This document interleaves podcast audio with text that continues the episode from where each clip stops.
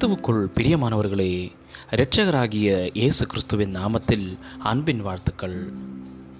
காலை தென்துளிகள் மூலமாய் இன்றைக்கு தேவனுடைய வார்த்தைகளை தியானிக்கும்படியாய் தெரிந்து கொண்ட வேத பகுதி அப்போஸ்தலனாகிய பவுல் ரோமருக்கு எழுதிய நிருபம் பத்தாவது அதிகாரம் பதிமூன்றாவது வசனம். கர்த்தருடைய நாமத்தை தொழுது கொள்ளுகிற எவனும் ரட்சிக்கப்படுவான் எல் செயல்படார் தேசத்தில் இயேசுவை கனப்படுத்தும்படிக்கு அவருடைய சிலையை அந்த தேசத்தின் தலைநகரத்தின் நடுவே நிறுவப்பட்டுள்ளது. அது நகரத்தின் மத்தியில் போக்குவரத்து பரபரப்பாக இருக்கும் இடத்தில் இருந்தாலும் அங்குள்ள அனைவரும் பார்க்க உயரமாக இருக்கிறது.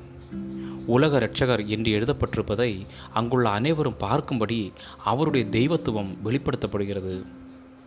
அவரே உலக இரட்சகர் என்று ஒன்றியோவான் நான்கு பதினான்கில் கூறியிருப்பதை அந்த வார்த்தைகள் உறுதிப்படுத்துகிறது. அவர் எந்தவித பாகுபாடுமின்றி அனைவரையும் அன்போடு ஏற்றுக்கொள்கிறார். அவருக்கு கலாச்சாரமோ வயதோ படிப்போ செல்வமோ தேவையில்லை. தம்மை பக்தியுடன் ஆர்வமாய் தேடுபவர்களை அன்போடு ஏற்றுக்கொள்கிறார். அப்போசனாய பவுல் அக்காலத்திலே பல தேசங்களிலே சுற்றித் திரிந்து இயேசுவின் வாழ்க்கையையும் அவர் மரணத்தையும் உயிர்த்தெழுதலையும் பிரசங்கித்து வந்தார். இந்த நற்செய்தியை அவர் எல்லோருக்கும் பிரசங்கித்தார். மத தலைவர்களுக்கும் காவலாளிகளுக்கும் யூதர்களுக்கும் புறஜாதியருக்கும் ஆண்கள் பெண்கள் குழந்தைகள் என்று எல்லாவித மக்களுக்கும் தெளிவாய் அறிவித்தார்.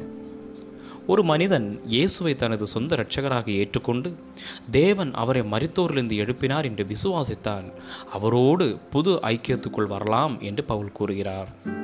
அவரை விசுவாசிக்கிறவன் எவனோ அவன் வெட்கப்படுவதில்லை என்று வேதம் சொல்லுகிறது.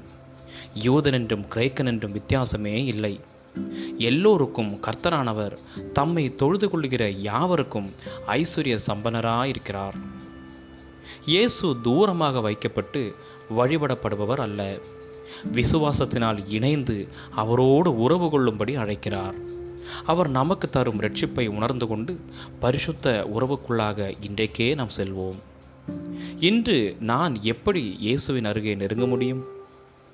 பவுல் யாவருக்கும் அல்லது அனைவருக்கும் இயேசுவை அறிவித்தது போல நாமும் எப்படியெல்லாம் இயேசுவை அறிவிக்கலாம்?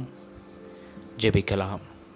அன்புள்ள பரலோக தகப்பனே உம்மை அறிய விரும்பும் யாவர் மேலும் அன்பு கூர்ந்து நித்திய ஜீவனை தருவதற்காய் நன்றி செலுத்துகிறேன். உம்மை பிரதிபலிக்கும் இன்று எங்களுக்கு உதவி செய்யும்.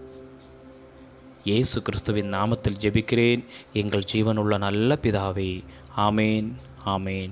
God bless you all